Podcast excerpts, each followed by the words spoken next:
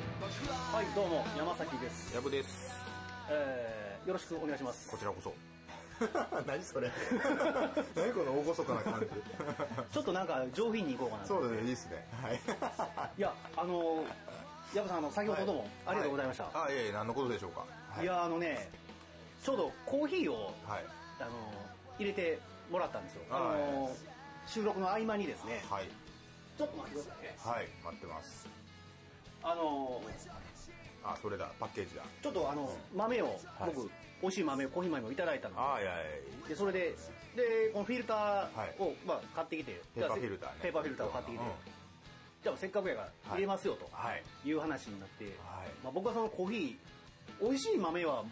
ゲットしたけども美味しい入れ方ははい。知らないわけですよ、はい。でそれでやっぱりコーヒー2のはい。ヤブさんに入れていただいてはい。まあちょっとほんまにうまかったな本当ですか。うんよかったです。ね。なんかほんでその、ん1回目入れた時に、うんうんちょっと濃すぎたかもっていうのでちょっと薄めたはい版はいはいと、豆の量ねで豆をほぼ完璧な状態で入れた状態の量のやつで入れたストレート版とうんうんはい2種類はいはい飲ましてもらって、うんうんうんうん。なんかね、ほんまにね、これ、あの、その、これね、リスナーの方、はい飲ん飲んでへんから伝わらへんと思うんで、はいはいはいはいあの、喫茶店のコーヒーみたいな味したもんなよかったね。よかった。そう言ってもらえて。これはね、本当にいいですよ。あんまり人にコーヒー入れることがそこまでね、ないんで、その生の意見もらうことがそんなないんですよね。なかなかその、なんでねうんセット持っていって外でとか機会ないもんね。。そうそうう、家でしかやれへんから、だからこうやって、あのね、人に入れて味どうですかって聞くことないから嬉しいですね、そうやって言ってもらえると。いや、うんこれ美味しいわ。なんか、朝も、ね、さっき、俺ら二人で喫茶店のコーヒー飲んだけど、んうんなんか二回店行った気分やわ。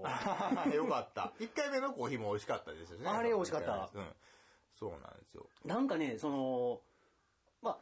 おまあ、お湯で入れて、んあの、まあ、ある程度の味は、そこまでのレベルは、そこそこのレベルまでは、う最低限のしきたり分かってたら誰でも入れることができんねんけど、うんうんこう飲んでいってね、温度がどんどんこういって下がってくるじゃないですうか。んうん。下がってきた時に、この、やっぱり入れ方がね、例えば僕入れたりとかしたコーヒーって、うんうんうんぬるなってきたらね、ちょっと味正直微妙な感じになんねん。あ、美味しくなくなっちゃうんですかちょっと、冷めたらうん、なんか飲み干すの嫌やなとかっていう感情がちょっと出てくるんだはいはいはい。けど、今日ね、こう、矢部さん入れたコーヒー、それなかったもんね。あ、ほんまっすか。うん全然、もう美味しかったもん、最後うまで。いん。苦味とかってどこでしたや、もうバッチリやな。あ、バッチリですか、うんよかったです。1回目に入れたやつが多分その、今日ね、普段僕、はかりを使って入れてるんですけれども、山崎さん家にそのはかりと、あとその、コーヒーを入れる用のなんか、ね、あのー水差しみたいなやつが。あはいはいはい 普段使ってるやつと違って、今日はケトルから直接入れたらなかなか感覚は違ったんでね、あの、いろいろ試行錯誤とかしつつなんですけど、ちょっと見てても、あの、苦労してんなっていう感じは見えたけども。 1回目がちょっと濃いめに入っちゃって、うんそれを、あのね、あのー、初めお湯で薄めたんですよね。あお湯で薄めて。はい。で、2回目はそこからの調整でもうバッチリこう、いいバランスでのコーヒーのね、やつが入ったんで、よかった。あの、僕も勉強になりました。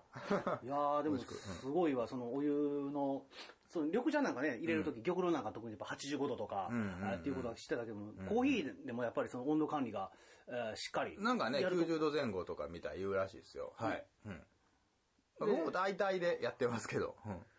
で、その、なんか、俺も詳しくは分からんねんけど、豆の、なんか国別の味の傾向とかってね、さっきもはいはいはいはい。ある、ある、あるっすよね。うん。すごいわ。あの、前俺持ってきたドミニカのコーヒーうんうんうはんこんなんやとかって。はいはい、そうなんですよ。ドミニカのコーヒー、結構前にね、あの、何ヶ月か前にいただいてたやつを、ずっと家で、あのー飲んでたんですけど、ええうん 最後になればなるほどちょっと上手に入れられるようになってきて、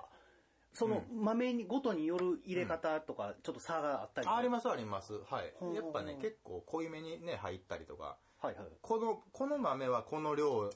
ぐらいで、がちょうどいい味になるとかっていうのがあるんですよ。はいはいそれをこう見、見定めるのが面白いんですけど、はいはい。そう。なんで最後になればなるほど美味しくて、もうはい、最後ら辺はもう極上のドミニカをいただきました。はああ、もういった感じになるやろな。い、そうですね。よかったです。でもあれだ、ほんまに、これちょっと久しぶりに、 そうや、外で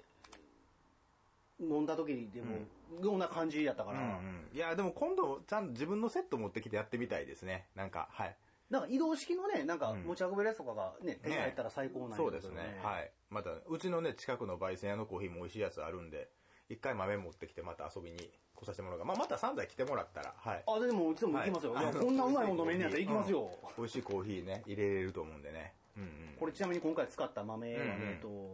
ゴールドスペシャルってそ書いうてる。ですね、UCC のゴールドスペシャルはい。の、えっと、スペシャルブレンドうんうん。甘い香りと風味豊かなコクうんうんのレギュラーコーいいヒっすねー。これを使いました、今回は。 これいただき物ですかこれでいただきます。あ、いいっすね。素晴らしいですね。でこれと、あの、ゴディバのチョコレートを合わせると。だかああ、いいっすね。うんら山崎さん私すごい、だから飲む前からさっきだけな入れとった時に、うんあの、お湯、苦い思って足したやんうんうか。んうん。あ、これ、こう、チョコレートは合わんかも、みたいな感じで言ってたうんうんうんうんそれ飲む前から分かるのはやっぱさすがやなと思って。あああ、だいたいわかりますよ、やっぱり。うん。あのー、そうなんですよ。ー俺なんかやっぱその味の想像がつかへんかうら、んうんすげえとや思っぱって。ね、いいぐらいの苦さにしたかったんですけど、うんそうそうそう。いやまあ、一杯目はちょっとあまりっぽかったんで、あのーもうちょっといいうん。バランスがあるやろうと思って、調整しました。うん。俺ちょっとなんか俺、自分見る目変わるわ。変わったちょっとなんか今尊敬の眼差しやもん。そうなんですね。コーヒー、そうですね。楽しいですけどね。うん。なんかもう趣味が行き切ったんやろな。すごい。ではな、どうなんだいや、まあ、2、3年ぐらい、まあ、はあの、楽しいなってやって、ハマり出したが2、3年ぐらいなんで、まあ、そこまでね、あのー、なん、あのー、上手ではないとは思うんですけど、うん。でも、うんあ結構、いろいろ試行錯誤してるんで、うんはい楽しいですよ。うんいや、もうだってもうこれ、俺かなりみ溝を分けられて るもん。いや、惜しかったわ、俺。コーヒー好きなんですっけ、山崎さん。あ、僕コーヒー好きなんです好よき。なんですね。コーヒー喫茶店とか結構行ったりする方なんです喫茶店結構行く。あ、そうなんですもねう。チェーンも行くし、その、なんか旅先とか、で、うんあの、地元帰った時とかうんうんに、その街の喫茶店でちょっと飲んだりとうんうんかうんっていうのも結構好きそやうなんですね。うん。今度もまたちょっとチャレンジさせてみてください。今度もうちょっと美味しく入れれると。はい。わかりました。はい。もうちょっと腕を磨いてくるんで、ぜひぜひ。ちょっと、ほんな、俺もあの、豆を何種類か持っていくわ。これで入れたらこうなるとか。うんううんんってういん。うああ、違いがいいと思いますよ。今日もだってさっきも、はい豆一緒やけど、うん入れ方でこんなに変わったから、うんうんそれちょっと楽しんでみたいなと思うんで。うん。まああの、ね、これから、明日から、明日からというか、あの、山崎さんもね、あのうん今いただいた豆でこれから毎日入れるわけでしょ。もういいこう いうの。明日からこんなうまく入れれるかな、はじめね、はじめ、あのードリップ式のやつって結構コツがいるから、うんはじめってなんかほんま手探りでしかやらないんですよ。分量とか、うんこういうの落とすタイミングとか。なんでね、結構、あのーコツ掴んだら、コツ掴むまで面白いと思いますよ。ああ、んそううんか。とんでもない味で入ったりするから。いや一発目これやと俺ちょっとプレッシャーかかる わ、これあーしかもね、ま、まあ結構いい豆やから、うんうんうんそうや。だってこの豆をまずく入れるわけにはいかんからやね。ちょっと頑張りますわ、僕。ちょっと後で今度山崎さん入れてみてほしいな、こ れ。一回どんなんなるか、僕もちょっと、あ普段入れへん、入れないでしょ、ハンドドリップしないでしょ。うん普段入れへん人が入れたらどんなんなるか見てみたい。じゃあ俺の普段の入れる、入れ方で入れてみようか。うんうんうんうん。その多分、あの、ヤブ的には、それあかんっていうこと多分あると思う。 絶対面白いと思う、それ。ほんまや、これおもろいな、ねほんまですわ。いやでもね、コーヒーね、うんでもこれやっぱ飲んでうんう、ん。なんやろ、やっぱ美味しかって、うん。なんか、あ、俺よよく普段お酒飲むねんけども、うんうん酒いらんわと思ったもんな、一瞬。あはは まあ、お酒の楽しみ方とちょっと違うかもしれないですよね。ねうんうんなんか、その、お茶とかコーヒーとかって飲んで、ホッとする瞬間ってあるけど、うんうん酒飲んでもホッとせえへんもんな。うん。うんああ、そうかもしれないですね。うんだからやっぱり、なんかこっちの方が、なんかいいなっていうか、んうんうんうん心にも、心も温まる、うんうんなんか飲み物な気がする、あコーヒーあ、はまあですか。すごいいい言い方しますね。ああ、いえいえ。もう おお茶とかコーヒーとかで、もう飲んだらホッとするっていう風な話を聞いたら、はいはいホッとやしなって絶対言いたくなるんで すよ。これ病気ですかね。それはもう多分、あの、中毒やわ。 中毒ですよね。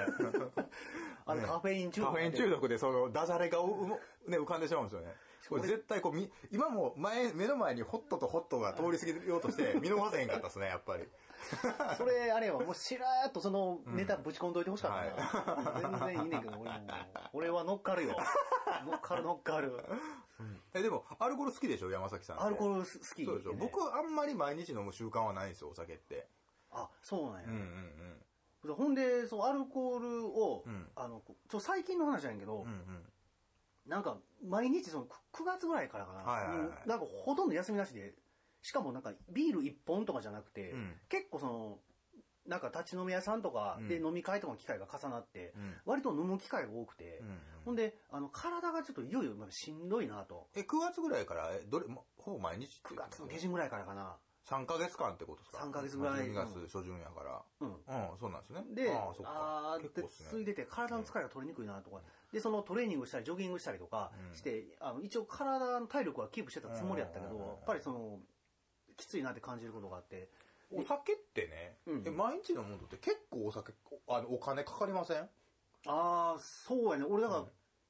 買い物って俺本買うか酒飲むかぐらいしか、あほとんどなかったかそら。っか、じゃあお酒用の予算も開けてるんだ。そうそうそう。ああ、なるほどね。そうか、僕あんまりお酒用の予算を開けてないから、うんだから、お酒を飲む時ってイレギュラーな出費なんですよ、僕にとって。ああ、はいはそいはれい。もあってね、なんかお酒って結構高くてそんな毎日飲むみたいな発想がないんですよ。うんうんうん。そっか、そっか、予算にも入れて、計上してるわけですね。あある程度は計量してるから。で、なんかその、酒うを、ん。こう、まあ、毎日飲んでることで、体の疲れがやっぱどうしても取れへんかったありそれはあるかも。だって僕もたまに飲んだ月の日とかもう地獄みたいなことになってますもうん。ん。うん。もう嫌やって。で、多分、大量に飲んだ時ってもうバーンっていってまうかだら、うんうんああ、悪いんやなと思うんだけど、うんうんうんなんか、そこそこの量みたいなのを毎日言ってると、なんか徐々に徐々にこなんか要は体がしんどいと感じにくい飲み方を多分覚えるようになるから、う、うん、割となんかね、毎日の平気なね分量ができてくるんですよね、うん自分の中でね。うんでそれに慣れてると積み重なったってね。そう積み重なって、でもその体がその疲労感みたいなのを感じてて、うんうんうんあのまあ、俺結構本読んだりとか新聞読んだりするんだけど、はいはいはいはい読むスピードとかが下がったりとか、あ、酔っ払ってる状態でも読むんですか、本。俺立ち止めに本持ってって読んだりするからああ、そうなんですね。うんそっか、俺多分、集中できへんやろな、お酒飲みながら本読んだら。うん一いやそうやグラスやったらビール2杯ぐらいまでやったら俺大丈夫やな、小説とか読むんですかじゃなくて。小説かそのうんなんていうの、あのなんていうの普通のそういうあの学術的なゆっくり読まなあかんやつじゃなくて小説とかう、んうんあとあの新書うんの、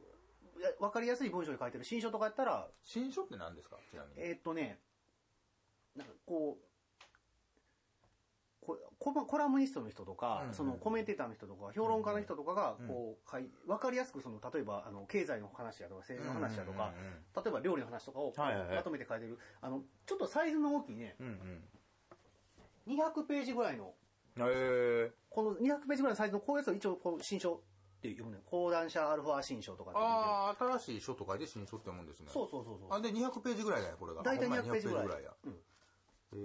え。で、あともう一個読んでるのが普通のこの小説、文庫本化された小説ね。これまあ僕読んでるやつ、んうん600ページぐらいある。へえ、なるほどあの香ね。港に、の返還前後の香港につって書いてるノンフィクションの小説やねんけどなもん、ていうんですか転がる香港香港に苔は生えなはいい。へえ。この人がなるほど実際香港に、うんえっと、何回も行って住んで、うん。えっと、現地を体験して取材して書いた本があうんるうんだけど、んこういうやつもその学術的に読む部分ではないから、うんうんうん割とこう、酒ちょっと飲んでても読めんねんけども、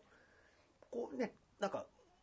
ぐわーっと難しいこと書いてるやつはやっぱ、ん当然やっぱ一滴でも入ったら飲まれへんから、これ物語系でもお酒飲みながらやったら話入ってけえへんと思いますね。あ、そうなんや。でも人によって僕やったことないんですけど、お酒飲みながら読んだら物語に没頭できたりとかするんですかあのそれもないですか物語系とか普通の小説とかは、あうんああるある。ありますうんうん。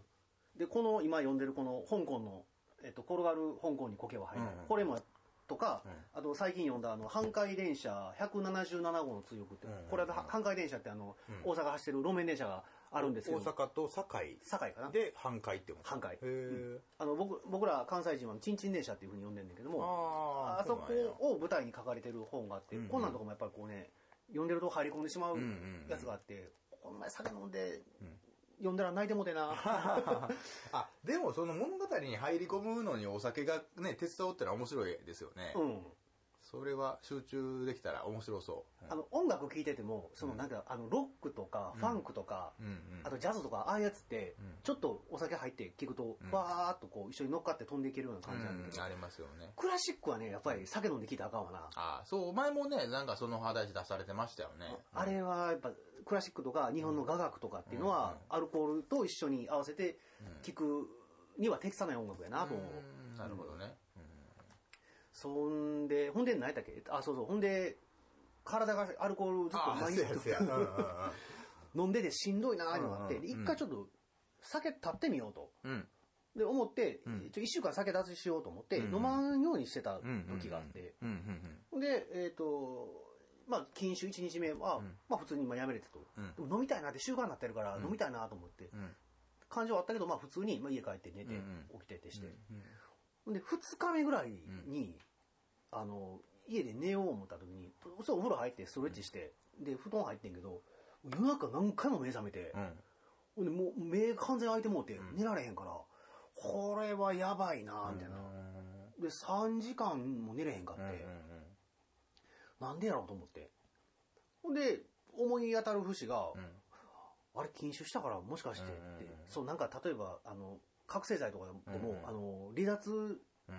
症状っていうかさ、うん切れた時にうんすごいこうあコールドターキーって言ってこう禁断症状が現れるうんうんうんみたいな、これにもしかしたら類似してる症状かなと思って、うんうんうん調べたらアルコール禁酒で調べたら、うんなんかそのこう睡眠がうまく取れなくなるとあかあ、症状として眠くならないっていうのがうん症状としてあるんですねあうんあ多分これかなと思って、アルチューアルチューのもう入り口入り口しょあの入門編み入たいな門 編まあこの俺ぐらいの量でもうんそんなん感じる多分俺体が弱いっていうのもあんねんけど、うんうん自分らのレベルでも感じるってことは多うんう分んもっと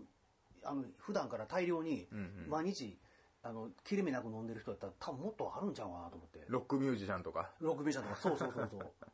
うねこれ怖いなと思うっんて、うんうんいやなんかほんまお酒は美味しくできろとか、まあ言う言うてるけど、うんいやほんまにそうやと思でも毎日飲んでてううんもう大体その記憶って安定します僕お酒飲んだら結構な高確率でな記憶ないんですよねえっとね、うんなんかあのーようわからんメールを打ってたりとかすることあんねん、あるんやある危険だなそれうんで普段やったらどうしよう送ろうかな、送らんとこうかなとかで考えて、うん送信せえへんようなうんうんこととかもあったりするんだけど、うん酒飲んでもうたらその辺のその理性のハードルみたいなのがなくなるから、うんうんうん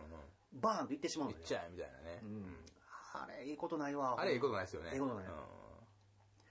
でこう毎日で俺やっぱそう立ち飲み好きやから立ち飲み行ったりするねんだけど、うんうんその晩飯食いに立ち飲みに行っちゃったりするから、うんうんその習慣になってしまうっていうかな、うんその習慣化したものを日常生活から別にそのお酒に限らず多分何でもやと思うんだけどタバコでもそうやし、コーヒーも多分そうやと思うんだけど、うんそんなんがなくなった時ってすごくこのなんか虚無感とか虚脱感みたいなのっていうかなうんなんかこうそわそわするようなうんうんあ感じが、えーあるというかああるかもしれないですね、うんそう自分もタバコ吸ったから多分経験あるタバコの時はきつかったですねやめる時きつはかったやろうんしんどかったかもあの待ち合わせとか用事と用事の合間のうん5分10分時間できるやんうんかあの時絶対吸ってたやんかそう捨てた捨てたあの時間の潰し方が分からへんわかんないですね確かにうんなんかすげえ暇退屈でしゃあななるっすねあれは、うん逆に1時間とかゆうん時間が用事で他の人となんかするってやったら会ってくれたらまだいいねんけうどんうんうんうん一人で5分10分潰すの潰すのがほんまに苦痛やっうんうんてもう最初の頃はねうんすだから何やろ日常にあったものがポンとなくなるっていうのうんはじゃあその時以来の今禁断症状みたいなみたいなのをちょうど2週間ぐらい前にそれを感じてうんその時は何時間や我慢したんですかえっと5日間5日間我慢して、で最初そようなりましたやっぱめっちゃ良くなったやっぱようなった、うんやっぱ寝つきあでもやっぱその飲まへんくなってたら23日目ぐらいから寝れるようになります3日目からあの睡眠が劇的に改善されたあそうなんですね、お酒飲んでた時よりいい感じになりました、もう全然いい感じやあな何よりですね同じ時間寝てもうんうんもう全然ちゃうわうーん朝の起きた時のだるさが全然うんうんないから、いや、これだから毎日飲んでとかって生活、んしかも、なんなんていうの、お客さんとかと飲まなあかん仕事の人とかも多いと思うよ、うんああそうなんですねこれはきついなと思うな。営業職の人とか大変でしょういねやほんまに大変やと思うわねんんあのお酒飲む飲んだ次の日とかもう一生飲まんとか思いません俺だけなんかなお酒飲んだ次の日はもうもう一生飲めへんわ俺は飲み会との時とかある、んもうなんかほんまもうベロンベロンになってもうん俺、うん覚えてへんかった時も、家で飲む時とかは、その普段日常的に飲んでる時とかって飲み、飲む量ってやっぱ限られてるっていうか、ある程度理性効く感じですかああ、そうや、家で飲む時とはもうこんなもんにしようとかうん、うんうん。なんねんけど、うんあの、友達とかと飲みに行ったらもうあかんな。うんあの、話盛り上がってもうたりとうかん。したら、もう、行ってまえみたいな。もうふらふらなって、うんうんうん。だってこの間山崎さんと飲みに行ったやつと後半とか一切覚えてないもん。あれはひどかったな、みひんどかなっ、たみんなひどかったねよかったですか、うん覚えてますちょっと。えっと、その、ところどころ覚えてんねんけもうど、もう全然覚えてない。2軒目どんな店やったかもうすら覚えてないんですよ。 2軒目あれね、立ち飲みやねん。立ち飲みなんですね。立ち飲みで、あのーなんか多分、1軒目俺らビールばっかり飲んでて、ビールばっか飲んでましたでね。 2軒目で多分ヤブはハイボールかなんか買いに書いてる。 覚えてないもん、それがすごいな。多分、いつも飲んでるからハイボールかなとはいそう思っですて。ね、ハイボール好きですもんね。もうで、俺、は、あの、練習行って、はいそこでもう完全に行ってもうたな。どうやって売買したかとか覚えてないから、うん。だから、もう場合によっては僕、あの、突然変えるって言って変える癖があるんですよ、僕。うんうんうん。だから、そのパターンちゃうかなって結構ドギマギするんですよ。もそうやな、うんそれでもそれ、変えてまう人もおるう、もんな。あるんですよ。僕変な癖持ってるから、うんその癖を発揮したんちゃうかどうなんかみたいな、そんなんが分からへんから。あの時は大,、う大丈夫やっあ、ほんまたさか。な。で、そうのん、電車乗る時に、うん。これ多分、あの、うんオレンジの方に帰る電車やったら、俺がもう多分、ヤブが座ったら100%アウトやと思ってたから、電車うんはうん。で、もう寝とったけど、うんで、俺もこれ多分これ、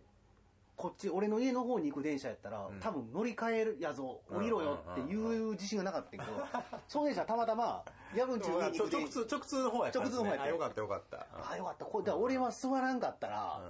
うんあの、途中で別れたらいけるわ、みたいな感じで、そこ2でパ。ターンあるんですよ、僕も。大阪からね、電車乗るときに、うん。ね、神戸の方に行くのか、お家の方に行くのかのうん。ところが、あの、あって、乗ってから10分後ぐらいに乗り換えないとダメですよね。そうそう 僕の場合。そこの10分後に記憶があるかどうかっていうか、意識があるかどうかって話ですよね。うん。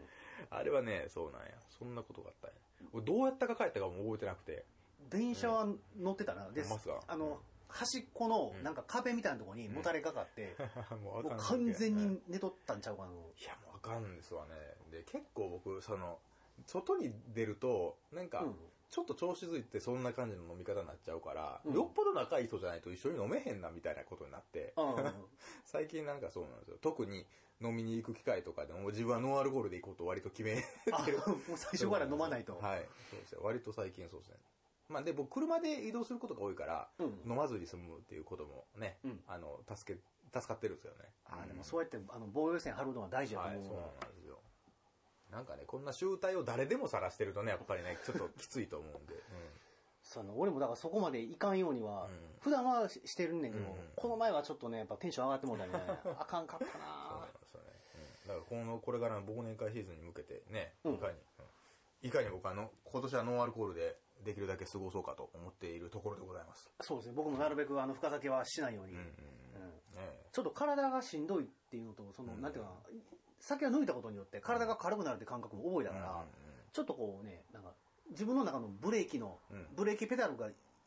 ギアが2個覚えた感じやな、うん。えー、じゃあ今、今ちょっとお酒の量減ってるんですかじゃあ。ちょっと減らしてるね。あ、そうなんですね。うんで、、飲む時も翌日残らんように、うんあの、OS1 あるやんか、こう蛍光補水液。うん飲んだ後に、あれ1本買ってドラッグストアでうんうんうん買うか飲み屋行く前にドラッグストアやってあの蛍光補水液1本買ってカバンに入れといてうん飲み終わった日はそれを全部飲むようにしてる蛍光補水液って何ですかどういうやつですかあの OS1 って夏場あの脱水症状になった時に飲むやつあるやんポカリセットのもっと息息切ったやつへーちょっと塩分入ってるみたいなやつ塩分入ってるやつミネラル的なやつも入ってて。そうそうそうああ、はいはいはい、そうなんですね。あれを飲むとうん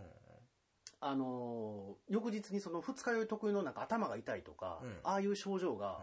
あのかなり緩和されるあ、そうなんですね。うん点滴打つみたいな感じだあそうそう点滴打物みたいな感じでそうなんですよね。あすごい体がか楽になるからあ、それでも俺もいいこと覚えたわその、蛍水蛍光補水液っていうの蛍光って。補水で、一本、あの、どれぐらいの量入ってるんです1か本500ミリ、 ?500 ミリうん。どれぐらいの値段なんですえかっと、190円ぐらいああ、なポるほど。カリよりちょっと高いぐらいかなああ、なるほどね。いやでも190円でその半日でうん苦痛が消えるか一日引っ張るかあったらああそうですねうんうんもう取るもん190円払うもんねそですねそんな感じでちょっとうんうんうねんやっぱり健康的にやっぱ行きたいなと思うんですけどねなるほどね本当にうんちょっと最近じゃあ、その、アルコールによる影響をまざまざと自分の中で体感したわけですね。体感しましたねうんうんうんそれと今日のコーヒーのうまさで、はい。うんうん。あうまいものは他にもあるとあ、じゃあこれからもしかしてコーヒーにハマっちゃうかも。コーヒーが終わってまた夜飲んで寝られへんとか な分からへんけどな、ね。そうなんですよ。僕、眠りはいいんで、その、コーヒーね、カフェイン取ったから夜寝れへんっていうことが今のところそんなないんですよ。人生、これまでの人生で。そうなんや、うんじゃあ緑茶も全然大丈夫あ、緑茶って眠くなくなるんですかあれも。緑茶もあのカフェイン入ってるかうーらんそっか緑茶とコーヒーが比較的高めやったんちゃうかなあの、玉露っていうのがすごいんですよね、あれ。そうそう、玉露が多分あそうやって、チャンプちゃうかうーな。んうんそうなんやね。あんま今、今まで気にしたことなかった、それ。だって僕夜作業しながらでも全然コーヒー入れて飲んでしてますからね。ああそうなんや。全然、じゃあもう入眠とか眠り自体全体的に。もうもう速攻っすね、僕。ああはいまあ個人差あるんやろうけど、ということはいかにアルコールが悪いかってことやな。だなかんですかね。うんらコーヒーで飲む量の摂取、コーヒー一杯で摂取する量のカフェインとか多分大したことないんやと思うよな。うん。どうなんですかね。でもね、お酒飲んだら、で寝たら、うんかなり高確率で夜中3時とかに目覚めちゃうんですよ、僕。ああ、俺もだそかうそらう眠りがすごい浅いですね。うん。眠り浅なるもん。うんで、まあ、それプラス、その、二日酔いみたいな症状なんで気持ち悪いのが来てるから、うん。まあ頭痛いし、寝れへんし、最悪みたいな。あれ、なりままあすよね最悪やな。最悪ですね。しかも、あれ、ああいう風になってる前の日っていいことした試しがないから、うん。絶対人間関係に支障をきたしてる時が多いんですよね。ああ、そうやな。で、記憶のところどころとかで、なんかもう、すげえブチ切れられてる記憶とか、ちょっと残ってたりするんですよ、なんか。はいはいはいへ下手な飲み方した時とか。うん。最近も何度かそれがあって、うん。 もう、もうってなってました。マジでか。や、やってもう、はいややられた、やって、やってもうた方が。やってもうたのか、怒らせたのか、酔っ払いの人に絡まれたのかも、記憶も、もう、ゲームわかんないぐらいなんですけど、うん。なんか喧嘩した記憶だけあるとか、結構あ微妙に最悪な気分になったりしますよね。あう、ん俺もあってん。うん。なんか、あの、が、我慢う、度合いができんような、うん、なんそうなんか、ですよね。なんか、切れてもうねたりとかな。ちょっとイケイケになっちゃったりしますもんね。そうそうあ、ダメなんですよ、あれ。もうほんまええ年してやめようって、そうなんですよね心に誓いましたよ、もう。もうかもう時代は変わってるんですから、そうですよも本当に。ねえ、えっと、特攻はポッドキャストをキーステーションに全世界へ配信しております。で、あの、前回のあのトピックとちょっとね、かぶ、ちょっとかぶるとこあるんですけど、あはいはいはいの、うん大阪万博は2025年に、 25年はい、決まりまして、はいとりあえずあの大阪市民、大阪府民の皆さん、はいおめでとうございおます。めでとうございます。で、まあ、その、万博って、その前の大阪万博の時は俺ら当然生まれてへんから、うんうん前は何年ですか、ちなみに。 1970年やったんじゃない70年ですよね。うん。そんな感じでしたね。うちのおかん見に行ったりしたからあ、、本当ですかう。いいですね。ちっちゃい頃見に行った言うてて、で、その、万まあ、もう一回万博見れるかなって、それまで生きとるかなみたいなうんうんうんうんこと言うとって、いけそうですね。多分うちのおかんギリギリいけんじゃんかな。ねいけそうですね。うんよかった。で、その、まあ、昔は、まあ、展示しとったもんは何か分からへんねんけども、こう、なんか、今なんかその、なんていうの、VR とか、あの、インターネットとかあるから、こう、知識を得よう思ったら簡単に知識って取れる時代になってて、なあ、調べようと思ったらね、しもな大体のことをね、しあの、ね、表面のことは調べられたりできますもんね。そうそうそうんんだから、こう、こんなもん開発しましたって、うんバーンってものだけ展示しておいて、説明だけ書いてるっていうだけのん万博にしたんやったら、多分失敗に終わってしまうんじゃないかなと。本来ね、万博ってどういうものなんですか僕、もともとがそこまでアンテナ張ってないからう、ん、うん。わかんないんですよね、万博っていうのは。万博はその自分らの国の技術がうんこれだけその、こういったものがありますっていうのを、うんあのて展示してあ、技術力をそこで出すんや。そうそあう伝統技術こんなんがありますとか多分に日本やったら、えっとそのまあ大阪万博やった前、えっと5年前にうん東京オリンピック、あ6年前や、うん東京オリンピックやってて、うんで新幹線が開通したとか、そのいいろんなものが新しいものがどんどん生み出されてた時代やって、うんうんうんうん今国はこんだけ元気づいてますっていうのをこう世界にこう PR するための、まあまあ、だから万国博覧会ですよねいろんな国からこう来てやる万国博覧会やねんけどなるほど。次なんかはもう高度成長とかの時代じゃないから、うん。その見せ方なんかは多分と大きく変えざるを得ないだろうし、まあそうですよね。あの、前は、あの、嫌がおうにも新鮮なコンテンツがたくさんあった中で、うん今回ちょっと、どうなんって話、そうそうそう、ねちちなみにこの万博って、うん、この、全世界でいろんな国でやってるんですかその万博っていうあのは。持ち回りでいろんなところ持やっちて回りでやってるんや。そうあ、1年に1回とかそんな感じですかいや、えっと、もっと空いてたと思う。前はどこでやってたんかなちょっと、その、ペースとか、あの、頻度は分からへんねんけど。あ、万博ってそうなんやオリンピックみたいなもんなんですね。そう会場をどこにするかみたいな。そうそうそあで、う。で、誘致合戦とかしてて、うんうんうんでこの前だとアゼルバイジャンと、うんえっと、大阪と、うん。ふえっと、パリと、うん。なんか3つあったかなアゼルバイジャンは途中で脱退したんかなちょっと忘れたけども。うんうんうんで、そこで最後、こう、競り合いして、うんあの、大阪が、ああ、そうなんや。それは感慨深いですね。うんその前のオリンピックの時に、うん2016年オリンピックとかはいはいはいうんの時はオリンピック誘致失敗してるから、うん今度はもう大阪一丸となって呼び込もうっていうので、ちょっと気合を入れて、ああ、なるほどね。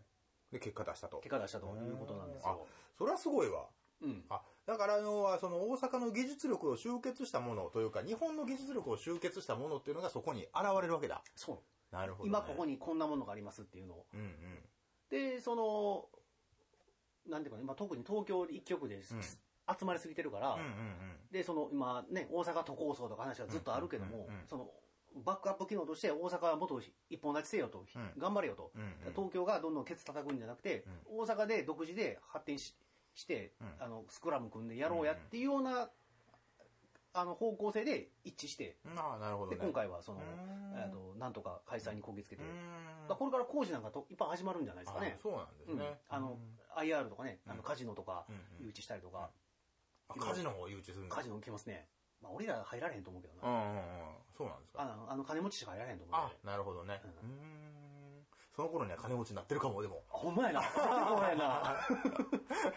だって、ヤブが万博で演奏してるかもわからへん。 万博。だってあのーほら、愛知万博の時に、はいはいはいあの、x ジャパンの YOSHIKI さんがうん指揮し,、したやんか。あ、そうなんです。うんそうでしたっけメインテーマの曲をねへうんうんうん。やってるかもわからへんで合。ってるかもしれないですね、それ は。 そうですよ、 これうん。万博出た熱いな。ん俺、その時ちょっと叩かしてや。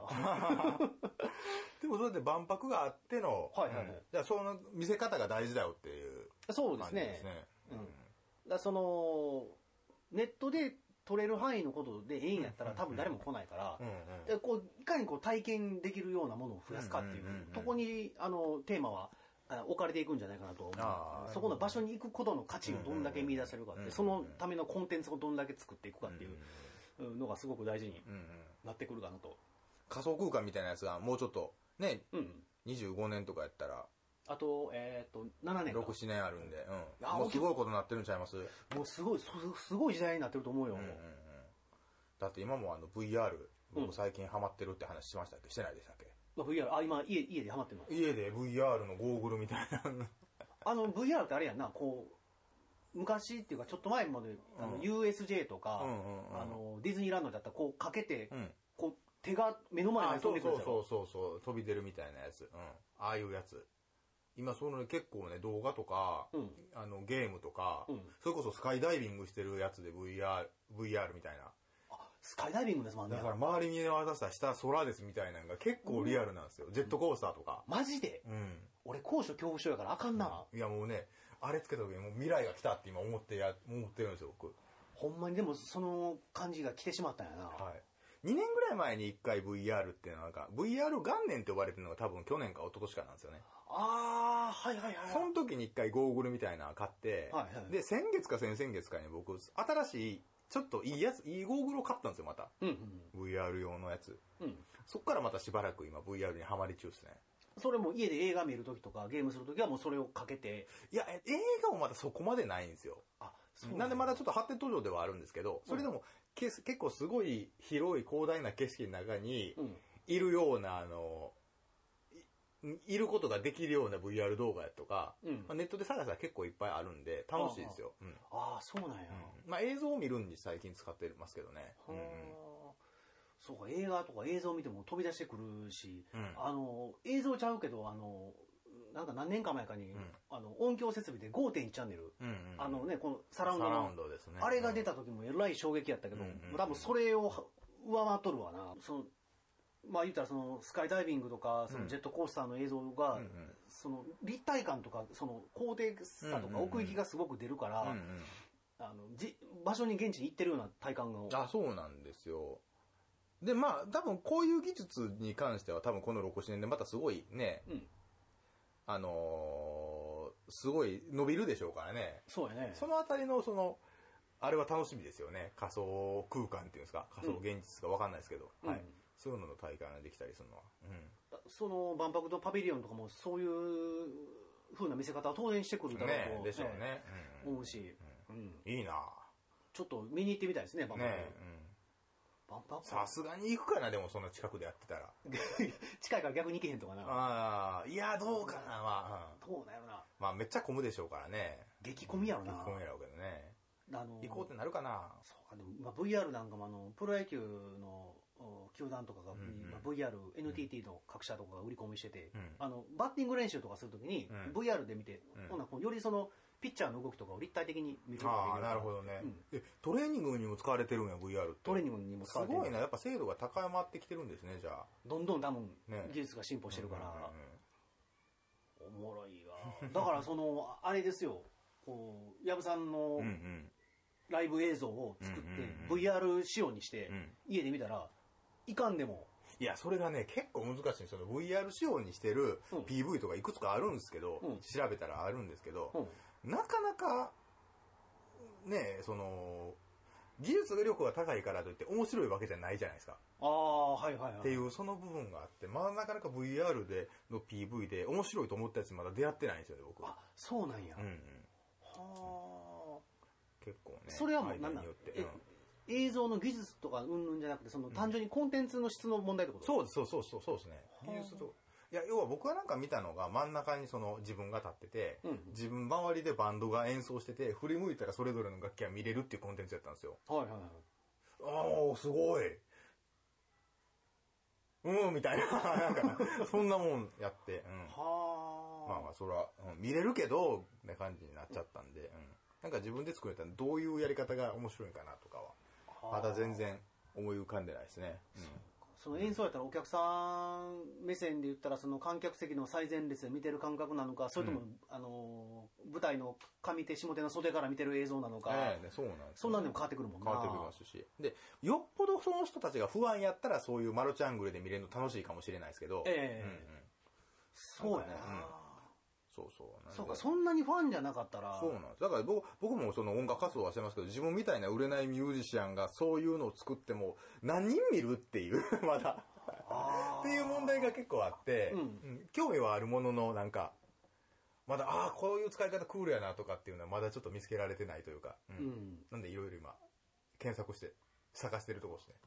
はあでもそうか面白い。うん。でもそうなるとあるよな、その生のライブってなんなんみたいなことになってくるよな、うんそのリアル感が映像でそんだけ高まってくると、うんうんそ のネットで YouTube なんかで映像見うんうん簡単に見れるようになって、うんライブ実際に行く人がね足うん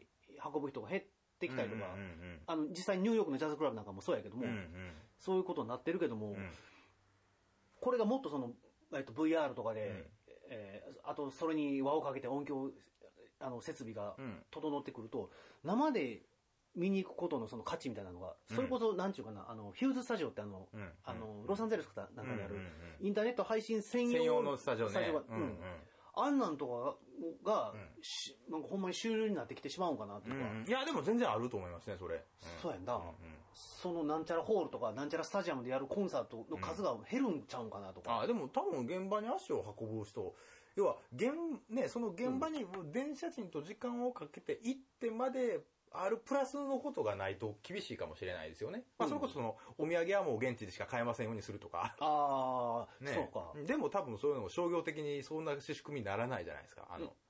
えっ、と、ネットとかでうん売るじゃないですか、やっぱりその、あの、現場に来てほしいから物販をそこでしか売らへんっていうのって、うん。なかなか現実化しにくいというか。もう今なんかオンラインショップが当たり前やもんうそうなんですよ。うんまあだから、現地もそのライブ会場モデル限定みたいなはいはいぐらいしか差別化されないというか、あまあい今はちょっと思い浮かぶのがあんまないんで、うんうんあれですけど、うん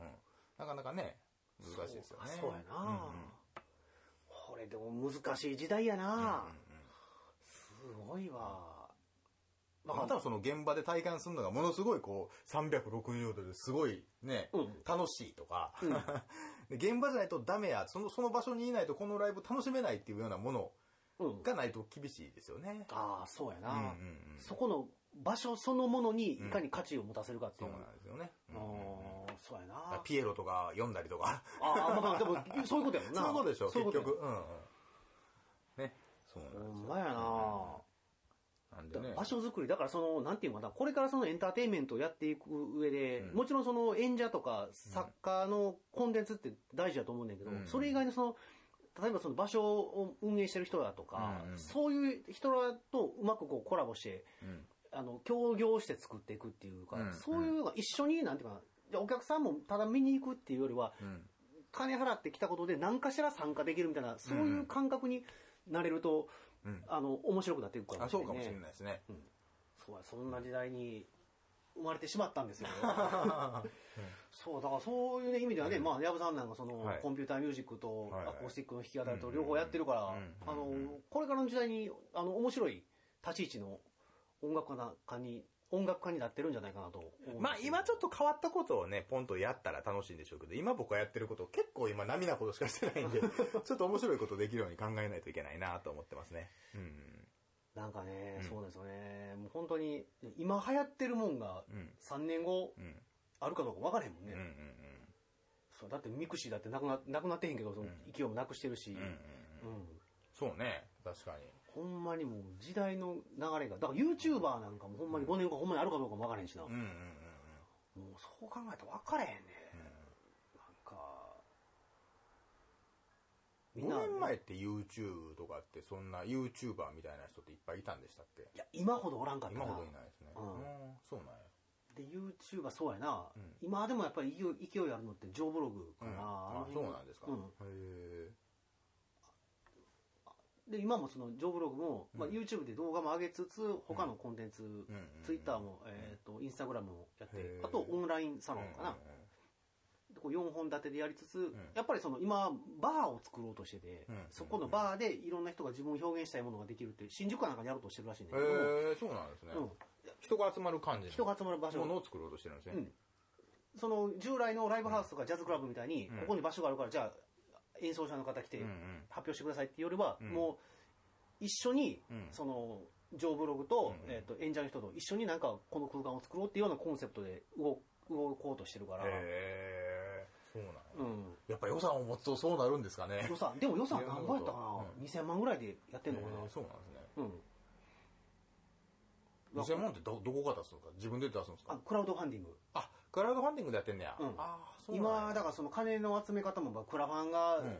主流になってきてるもんね。ねえすごいですよね。いや、もうあれ、この時期に、うんていうかまあ、その、もう早いうちにクラウドファンディングでお金集めれる人すごいわって思うっすもん、あれ。先見の明があるというか、いや、もうあの、行動力がすごいっすよね。そうそう、ジョーブログなんかもう動き早いもんな。うん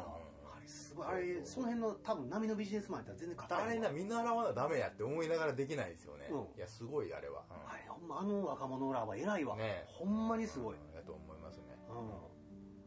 んいや ーほんまにもう最近の若者には感心しっぱなしですわ、うん負けてらんないですけどね。負けてらんないですねうんうんなんか僕らは僕らで中年のなりにできること をやるはずなんでうんまあ気持ちは若く。若くいきたいなと思いますよ、はい、ですね。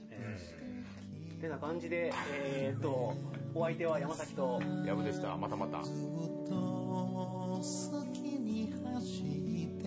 てきたけれどだけど今わかったことは守るべきものが僕にできたんだバタバタと毎日に追われてさ月並みな言葉しか出ないけどだけど今伝えたいんだよ幸せにすることが全てだと春春の日に芽生えた花が心の奥が踊った打ち明けた夏の日の夕